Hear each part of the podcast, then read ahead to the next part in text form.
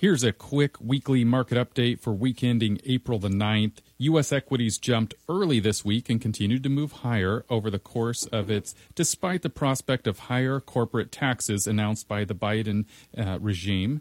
Um, insofar as the numbers for the week, the uh, Dow Jones was up 1.93 for the week, so certainly that's a very strong weekly number.